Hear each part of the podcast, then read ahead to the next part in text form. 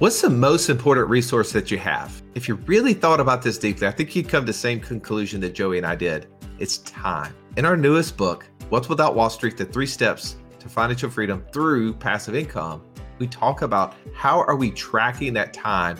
Well, what is the thing that we can do to get more of that time back? That's right. If you've ever been listening to our podcast and thought, man, it would be amazing if I could take all the things that you guys have learned over the last 10 years and just summarize them, put them in some way to easily digest them and take action, that's what this book is all about. You're not going to want to miss it. Go to wealthwithoutwallstreet.com forward slash new book and get your copy today. I was outside this past weekend throwing the football with my nephew Jackson. You know Jackson, right? Oh yeah.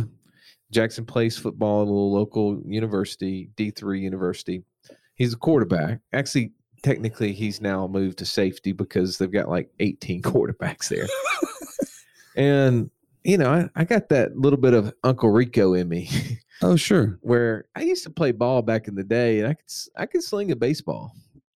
And Throw a pigskin a quarter mile. exactly, I would have won state back in '84 had they just put me in. well, I, we got out there in the front yard, and and we were we were we were slinging a little bit. And Jackson says, "Uncle Russ, I, I think I can throw that football further than you." Uh oh. And I'm thinking, Don't don't don't challenge "Eh, him. you know, I- I've never turned down a challenge. No. and and you know i'm out there throwing it by the way i'm i'm gonna let you know he he actually did outthrow me now part of it is because i couldn't keep that thing spiraling quite as long as he Mm. could but he did he he threw it a little bit further than i did i, I gave him props for it that's not the story two days later i am like holding my shoulder like i mean i'm literally walking through chicken wing through the house just griping and complaining as to my shoulder hurting. Sure. And my wife comes up to me and she says, Russ, were you not out there throwing the football with Jackson? I was like, oh, yeah, you saw me. She goes, and your arm's hurting? I go, yeah, I've been telling you that for two days. She goes, in high school, didn't you tear up your elbow throwing after not playing for a long time? Yeah, what's your point? Don't you ever learn your lesson? You keep going back to it. keep going back. And so I just think about as we're interviewing today, our, our guest kind of talks about some mistakes that he's making and some of those mistakes that he made early on in life. And and they play out in different ways throughout his entrepreneurial journey. There's some redemption in this story, but man, there's a lot of chaos in there too. And I just Joey sat back with me and listened a lot more than we spoke this time. And so there's some nuggets that we probably should have pointed out that we missed, like how he literally went underwater, losing $10 million in net worth in about six months.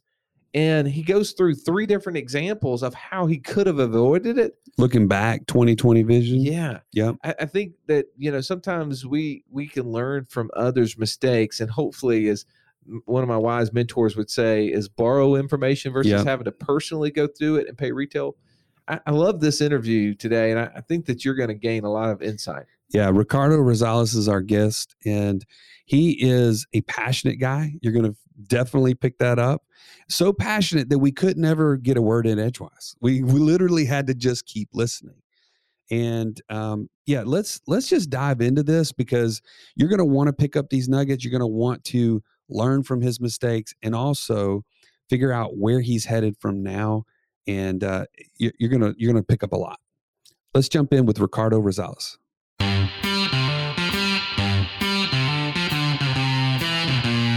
Welcome to the Wealth Without Wall Street podcast, your guide to understanding how to get out of the Wall Street rat race and start your own mailbox money lifestyle. Now, don't let these handsome Southern draws fool you. These financial minds are teaching our country to enhance savings, increase cash flow, and create passive income, all without the help of Wall Street. Are you ready to break through? Now, here are your hosts, Russ Morgan and Joey Murray. Welcome into the show. Today's guest is Ricardo Rosales. Ricardo, so glad to have you on the show, man.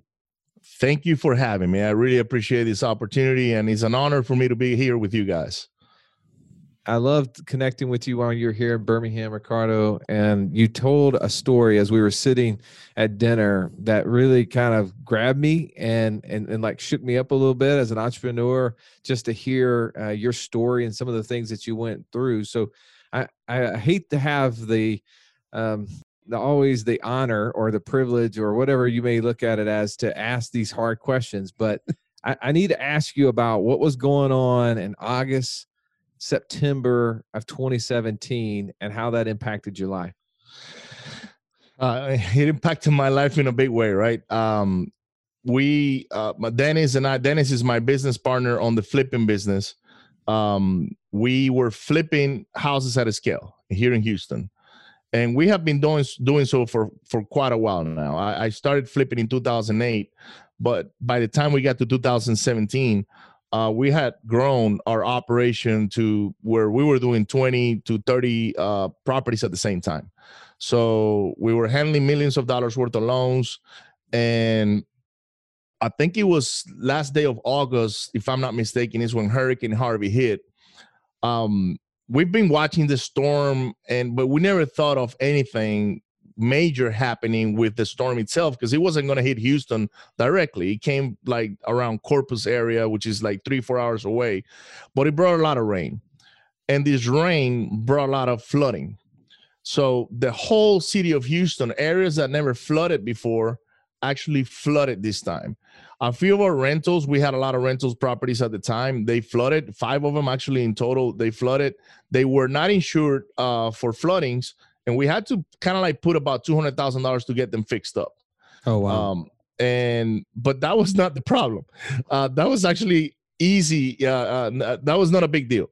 We actually fixed them up in like a month or so because we had 47 um, people on our crews working anywhere from painting to drywall to flooring and those kind of things and everything else we subcontracted kitchens uh, roofs foundation electricity uh, plumbing so what happened was there were so many flooded houses in the area that they needed to be demoed. Uh, that you have to do demolition inside, cut up the walls four feet up, make sure you get rid of the, uh, you know, of the, uh, you know, everything that that's happening, and and you know, they all walked away because the labor rates went so high that uh, I couldn't compete. I couldn't pay them basically. I, I was paying these guys 12 to 15 dollars an hour roughly and now they're making 40 dollars an hour plus per diem. There was no way i could afford you know my whole crew. Well probably now that i look back i should have afforded them somehow uh, and and match those rates but at the time didn't make it make no sense. So we started sourcing people from other cities actually um, and training brand new people that's never done construction before into flipping and rehabbing properties. But what that cost to us was that we had 20 loans at the time, uh, probably anywhere from four to five million dollars worth. And but we had a schedule for closing another 27 properties. And they were closing within the next two to four weeks. So when Harvey hit, and we started fixing our rentals that flooded, we never thought that our that our whole crew was going to walk away. Number one, uh, number two, we didn't think that the the ongoing work was going to be going for so long. You know, for for months at a time. And we thought it was going to be a quick thing in and out. You know, uh, the the flooding happened. Okay, six months from now it's over. That was not the case. So literally, we were we lost our crew now we had 47 houses because we went and bought the other 27 that that we had on the contract, and um, we were literally bleeding just on notes to $120,000 a month. Um, wow. And no money coming in. So that, yeah, I don't care. I don't care how much money you got in the bank. Uh, that's gonna run out fast, you know, unless you're a billionaire or something like that, right? Yeah, because um, that that flip business is 100% solely dependent on the payday at closing all the holding costs in the meantime are all on you. That liability lands on you. That so is correct. In, in, in, that moment, so you have a lot of things happening all at once. You've got Harvey hits, flood some of your units. You're like, no, that happens. We'll just send guys over there. We'll have to pay for it. But that's just part of doing business. You're making pretty good money off all your units. You got 27 properties. And I mean, the real estate investor in you is like, man, I, I don't want to miss out on this deal. This is going to be a good opportunity. Better go close on that. In hindsight, you wish you would have passed on that one. I know. Yes. your, your crew leaves you because they were making 10 12 dollars an hour and now they're getting paid 40 dollars an hour to deal with all the wreckage that's all over the the uh the city and everything else Correct. It was not a six months repairs a, a year two year repair for all of this stuff to get fixed. All of these things are happening in your life and you're bleeding $120000 a month that that starts to pull. But before i like because i know the story doesn't end there but if it's all right can we back up a little bit i want to go back to where where it all began. How did you even get to that point? Because a lot of people would said man ricardo was flipping 20 houses a month? That's nuts. Like some people's goals to flip one a, a, a month. You guys were doing Actually, that's what I like to do now. you know, now, so yeah, so you know, the the the way I so I'm gonna tell you a little bit about myself and where I come from. Right, I grew up in Venezuela. Uh, my father is a very successful um, entrepreneur in the insurance business, life and health insurance. He's had a he has a huge brokerage throughout Central and South America, and you know, I grew up wanting to be like my dad. Uh, I wanted to wear the suit. I wanted to go to the office. I wanted to be right next to him. And so by the time I was eight, I, I would just beg my dad, and he actually employed me. He said, Okay, son, if you're coming to the office, you're going to dress up, but you're going to come in and work. You're just not going to play there. and I became what they call in Venezuela the office boy. The office boy is the little kid that just handles the files to the secretaries. So the secretaries will need the, a file. They'll tell me the name. I'll go grab it, give it to them. And that's all I did, right? By the time I was 19, I was already running all his operations. Um, but I didn't have a father, I had a boss. Hmm. And me and him were clashing big time. A Hmm. lot of it is because I was very immature.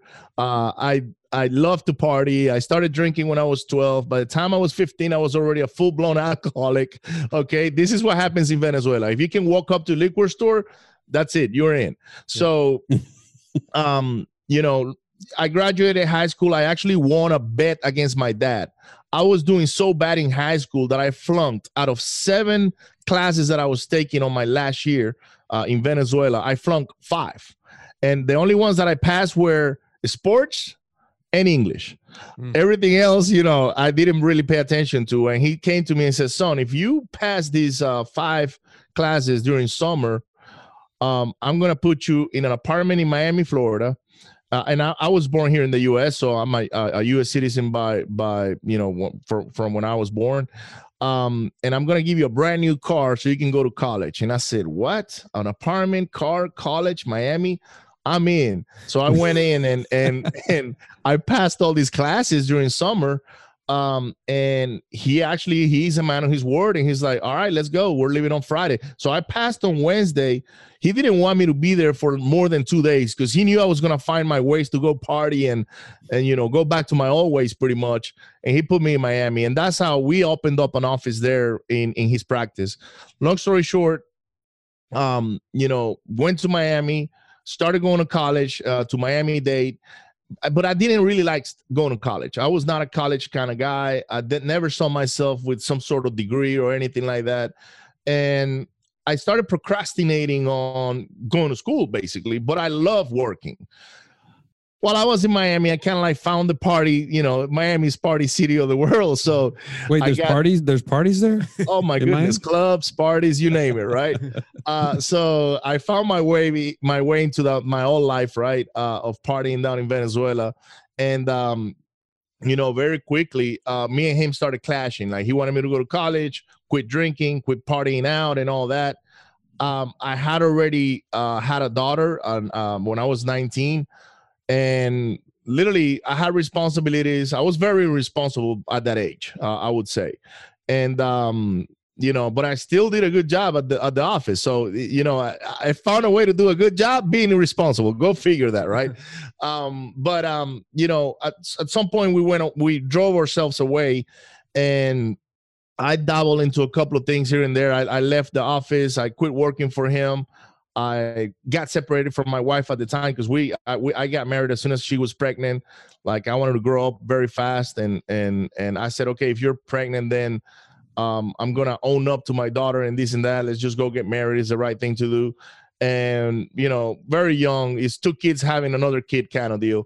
So we we found ourselves driving each other apart, and um, I was lost, and and you know, no job, no you know wife. Uh, but I was living with my mom now, um, and um, I watched a commercial one day of a of the U.S. Navy. You can see the uniform back there, Yeah. and those guys were dressed in whites on an aircraft carrier, and I said, well you know what? They got insurance, they got a paycheck. My daughter's going to be taken care of on the insurance. I think I'm just going to go ahead and join the Navy. And that's exactly what I did. Um, joined the Navy uh, as a mechanic. I didn't really um, never turn a bulb, a light bulb in my life. For the first time now, I'm grabbing wrenches. And long story short, uh, I end up I ended up in a minesweeper uh, down in Corpus Christi, Texas, and I became the top mechanic on the ship. Um, and I can tell you a lot of stories about the ship, but I don't I don't want to hold you up on that right now. um, while I was in the Navy, I would see the oil rigs in in the Gulf of Mexico, and I figure, man, I, I would ask myself, mechanics on those rigs make a lot more money than I make on on the ship. I wonder how I can transition to that. So two years in, I started digging into it, and by the time my four my four year term uh, came up, um, I got out of the Navy and I joined uh, uh, an oil and gas service company here in in the Houston area. Started from the bottom. I started in the shop, get being a trainee, and then I ended up working offshore. Worked all over the world, put wellheads and trees uh, in the ocean, in every single sea that there is out there now. Worked in Africa, Australia, Singapore, Malaysia, Venezuela, the whole nine yards. And I went from putting valves together in the shop floor into running a $120 million business by the end of 2000, uh, the middle of 2015, when I actually got laid off. Okay. Um, so I had a 12 year career in the oil and gas business. I was actually pretty good. I made a lot of money. I was uh, a corporate guy, right? I was a, a global business unit manager uh, at the end of my oil field career, uh, handling a $120 million uh, business unit for one of the largest uh, service operators here in Houston. And but how I got into real estate was when I was working offshore, sometime around 2007. I was doing um, when I was not on the rig. I had a lot of time on my hands, and I had time and money because you know we you make good m- money in the in the oil and gas business when you're working offshore. It's six figures, and um, most of my friends were spending money on on on, on what do you call it uh, on toys. I was not a toy uh, spender. I was like, I need to put this money to work. What should I do? And I watched this show called Flip This House. and I was like, I can't believe, man, these guys are picking up a house, fixing it up. You know, they pick it up for 40,000, they put 30 in it, they're in it for 70, and they're selling it for 100 to 110. Man, I got to go work offshore three or four months to make 40, $50,000. So maybe this is something I can do on my spare time when I'm not on the rig. And that's what got me interested into real estate. I try to find a a mentor in the area, but you know, the internet connectivity back then wasn't what it is today. So I couldn't find much, but I found a house and I just went and bought it. And this is sometime in 2008 when the whole thing is just starting to the whole bubble starts to blow up and everything. Crumbling. Ev- yeah. Yeah, it started crumbling. Everybody was getting out of real estate. I was getting in. yeah. And I started buying houses very cheap, uh, fixing them up. Uh, my first two houses were nightmares. They I call them the universities because they touched me, they taught me everything there is on how to handle contractors, all the way to getting money stolen, the whole nine yards. Mm. Um, but I finally made it through. And by the time I got done with the first property, I ended up being a forced landlord because I couldn't sell it. And and from there, you know, two years later, I managed actually three, four years later, I managed to accumulate 47 properties as a rental units. And by the time I got there, I realized that I didn't like being a landlord. Um, I had a full time job, so this was my passive um, a, a way to build wealth passively long term, which is what I read in you know Poor Dad, uh, Rich Dad, Poor Dad, Dad, and all these other books, right? Yeah. Um, so I was buying into all those ideas, but I was not enjoying that journey uh, of being a landlord necessarily. So I sold, I liquidated all my assets sometime in 2012 and 2013, and I started buying new properties. Uh, you know, the the previous properties were Class D and C's. Um, I started upgrading to Class B's. Uh, and at this time now, people are getting qualified for loans. Um, the banks are more relaxed on lending. So I got into more flipping and rentals as well. And you know, we continue to do that. I started teaching some friends uh, from the oil and gas business because they got curious about what I was doing. Uh, especially when I told them that I was paying like 12% taxes a year uh, because of all my write-offs through my properties and all that. They they were like at the 40% level, and I was like, they're like, You're doing what? And I was like, Yeah, man, you know, you just gotta get you a good CPA, you know, um, and you gotta invest in real estate. And I got their attention. They started investing with me and I created this little group um, that later on turned into a company called W uh, WF4U Holdings, which means we flip it for you. So we we put a group together of guys that were W twos, high income guys. They had good jobs, and what we did is we we leveraged them for loans and money. But we found the deals, flipped them, and then we put the properties either on rentals or we sold them long story short, August uh, 2015, I got laid off, and I was not expecting that to happen that day. I knew I was eventually gonna get laid off because that's corporate. The corporate world is just like that. Um, and I was pretty high up on the chain, so I figured that when the oil started coming down, uh, the the first guys to go were gonna be the guys that had the highest salaries. I was just one of them, and they put me on the streets, and I said, okay, I've been an employee for a very long time now. Um, I know real estate. I didn't think at the time that I had built enough for me to sustain myself off the rentals. Um, so I got, but I gotta ma- find a way to make money so I can live from what I do. So I gotta create my own job basically. And because I had this little group together, I went and reached out to those guys and said, "Look, guys, this is what I think is gonna work. You guys, if, as long as you guys keep your jobs, it's going to be easy for us to find uh, get loans from hard money lenders and banks and things like that. What i'm going to do is i'm going to become the general contractor for all these properties. And now i'm going to contract all the all, all the labor and i'm going to get paid as a general contractor. That way i can pay, make a living and pay my bills like that. Because when i got laid off i i made $250000 a year but I also had the life of a guy that had that made two hundred fifty thousand dollars a year. So I had the big mortgage. Um, I, I, was like the rapper, man. You know, rappers take care of all the family members and all that uh, when they start making money. Well, I was yeah. taking care of my mom, my mother-in-law, my daughter. You know, now my grown-up daughter going to college and all that. So my income went away, but my liabilities were the same. And even though I had money, I had a 401k, I had money in the in the bank as well. I had some rehabs going on. I knew that that was, that was not going to last for a long time. And I said, okay, I got about 6 months to 9 months of expenses right now. I got to figure a way to replenish this cash that I just lost or the the the income that I just lost. And I went to these guys that we had put the group together and said, look guys, we're flipping three houses right now at the same time but we really need to kick it up a notch. We got to go to about 10. And they said, 10, you must be out of your freaking mind. That's too many houses. We're struggling with three.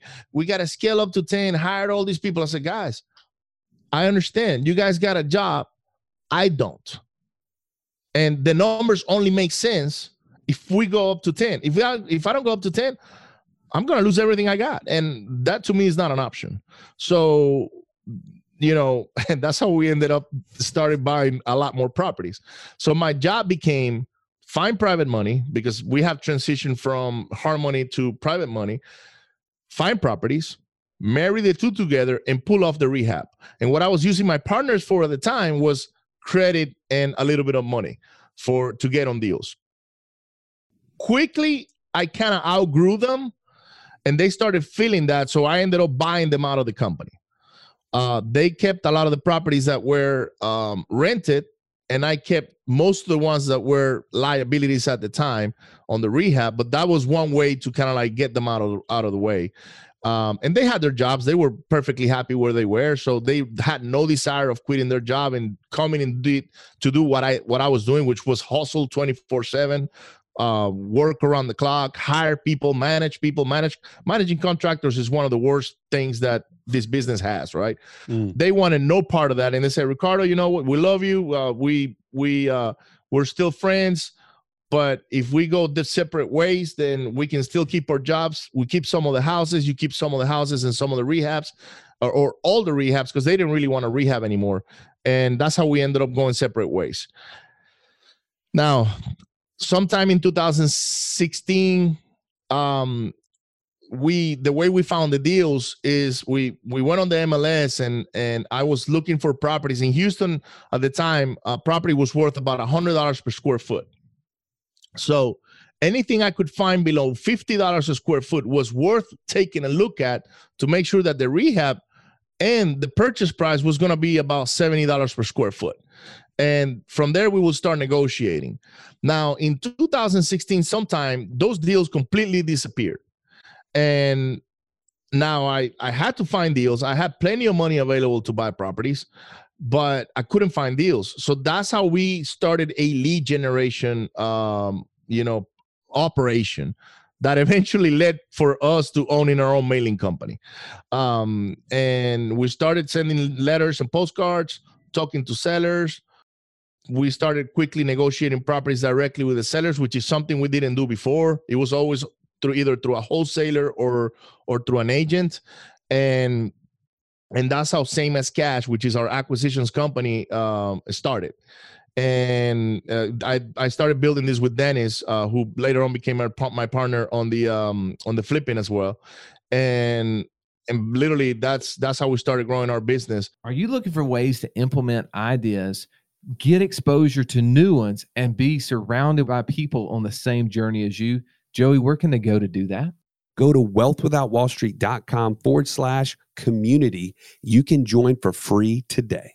Well, so Ricardo, I mean, that is an amazing story. I mean, the like it, there's so many twists and turns in there, and I know that as you're listening to this, you're like, wow, like this guy has has lived an amazing life. He's had he's Several had lifetimes. Yeah, he- he- he's had three entrepreneurial journeys, had and so. I, I, I, I want to break down some of those moments. But I, I just feel like that you know, if I look back and you you had an opportunity early on to see what it was like in corporate world.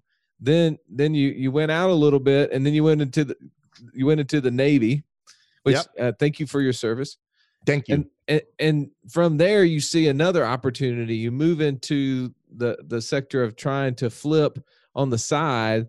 You you figure out how to create a partnership with other guys. You start working in that arena. You then you get laid off. You immediately figure out i have to scale in order to keep my lifestyle.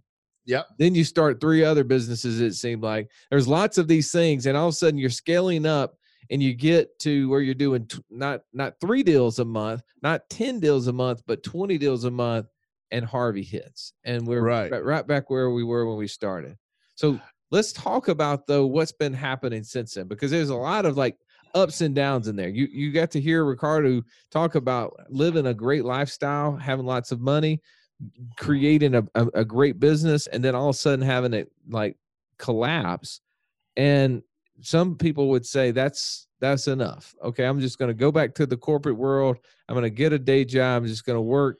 I'm just going to probably save more than i spend and ride off into the sunset. But that's not what you did. Right. What what what did you do after harvey?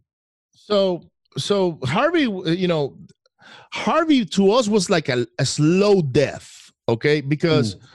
we start we we had money in the bank. So we never thought that that money was going to run out and it was going to take us so long to get out of that problem, which by the way, I still have some of those properties that I'm actually cleaning from my books, okay?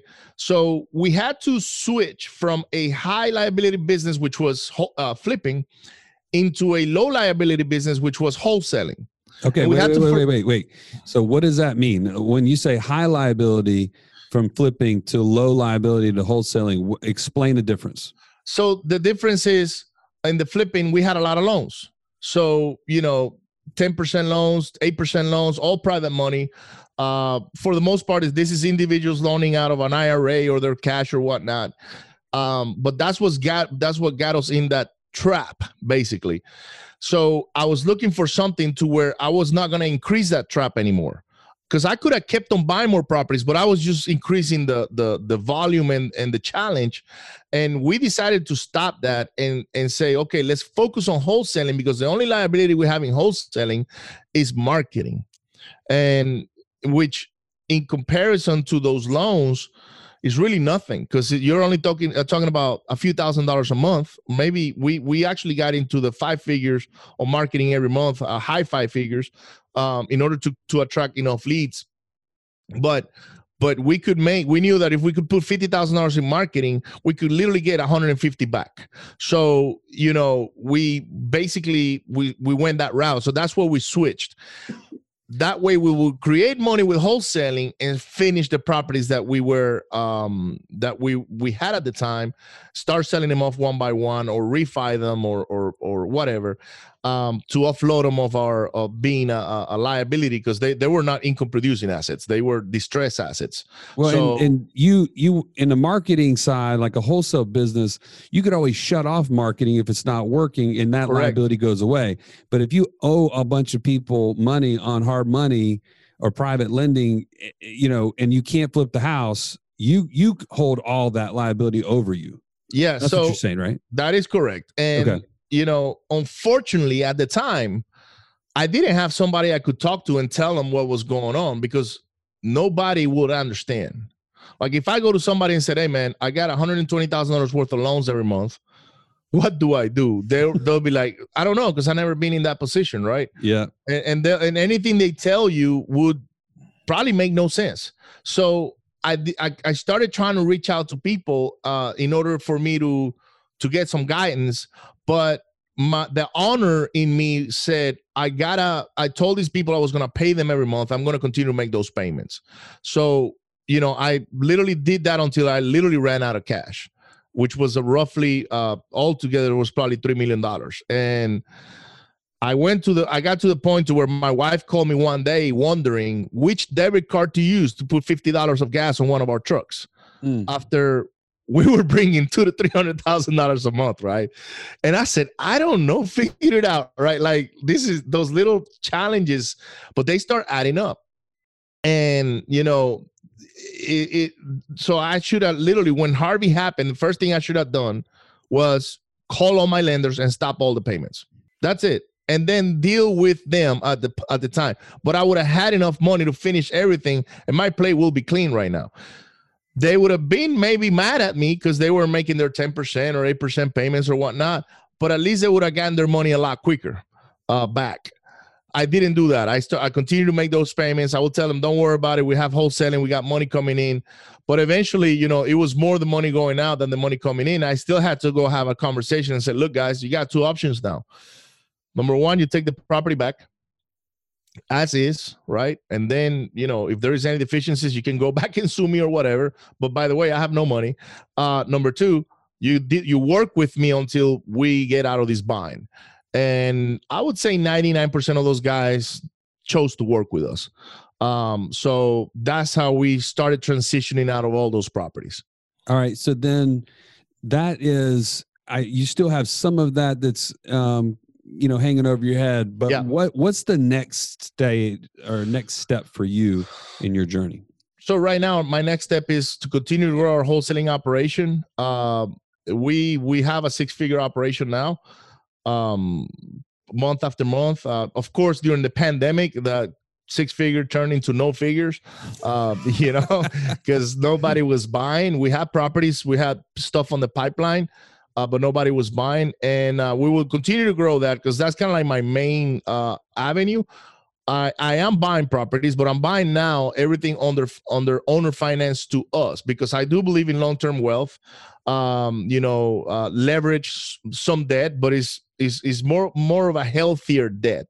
It's a four percent, three percent loan as opposed to a ten percent or eight percent loan. Um, so we're buying some of those, and and then we also have a data company now with a texting uh, platform that we're uh, providing services to other guys like me that are in the lead generation business for wholesaling or or even whatever you know eh, lead generation is lead generation. Um, and that's kind of like the the two things that we're focusing on big time is the wholesaling and and the data and and, and the platform. So Well, that's let- what's let next me- for me. our so our process ricardo is is four steps. People are we always start with clarity. Like what do you want financial freedom to look like? What is what does your life look like? And then let's make decisions in light of that. And then we can work into control which has to do with your budget your cash flow your debts um, taxes like where you save money. All that is that second step. The third step is creating a course or charting a course towards financial freedom, which might be wholesaling in your case, right? That's your vehicle for creating income and owning a business that that creates that. Now you've gotten a tech uh, in the tech space with this um, texting software. That's another vehicle. Um, what do you feel like as far as on that journey? When you look back at Harvey, how did that create clarity for you as far as what you want your life to look like?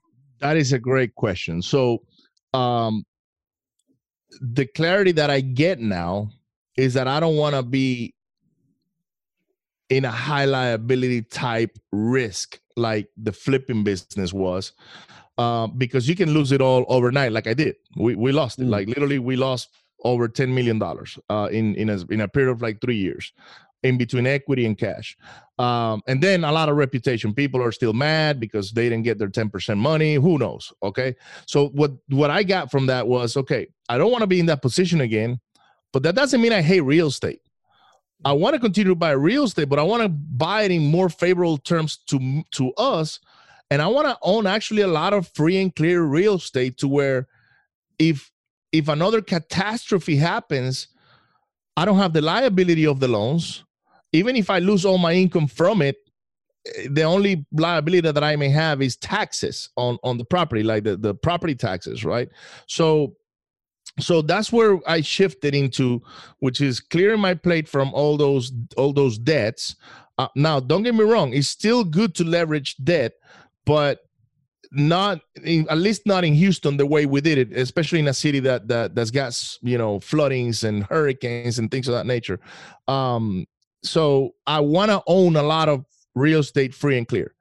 That will give me a lot of peace of mind. And that's what I'm working on right now. I will make this clear. Wholesaling is a rat race.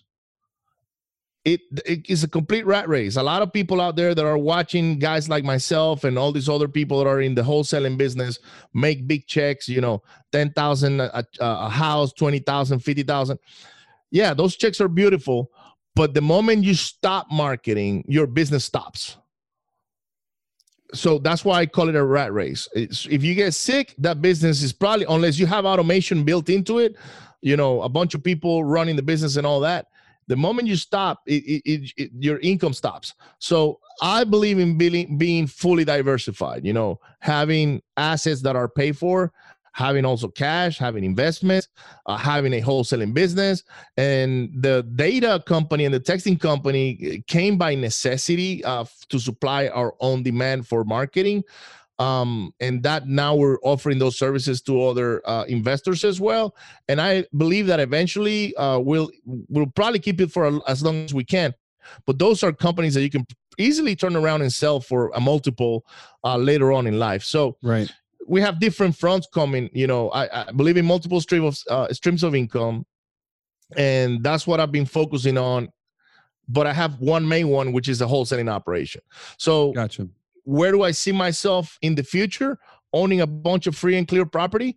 Uh, that will give me a peace of mind. That's what I like. Now, is there a number specific to what I like to have in my? You know, I I don't have one to be honest with you.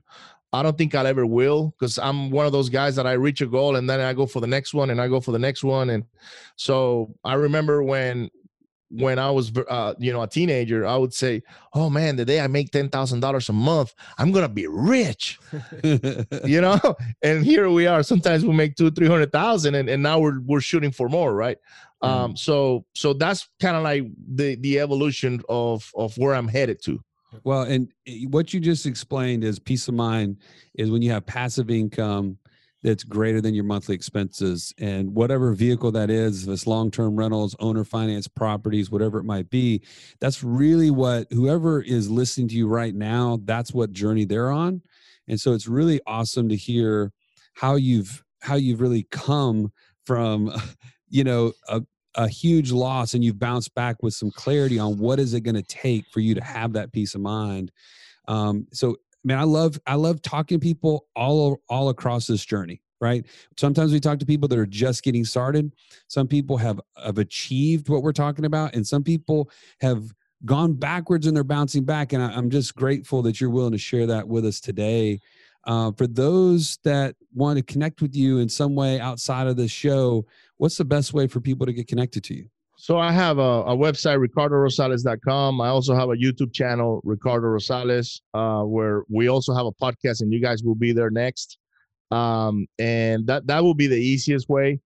Uh, in and in okay. on iTunes, or we're on the uh, the Real Estate Entrepreneurs Podcast. So um, you know, I'll be I'll be happy to answer questions, connect with people, uh, connect with your audience, and and and share, uh, help them in any way I can, and be of service.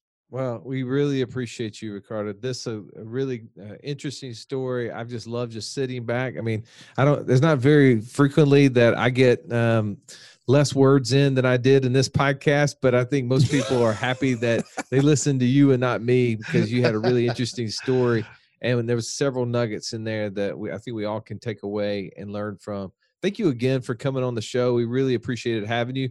And as always, as a listener, we really appreciate you for listening to the Wealth Without Wall Street podcast. Please come back to the next episode. Oh, thank you so much for having me. This has been the Wealth Without Wall Street podcast. Don't forget to subscribe to the show to break free of the Wall Street mindset and begin building wealth on your own terms in places you understand so that your wealth will never run dry. See you next episode.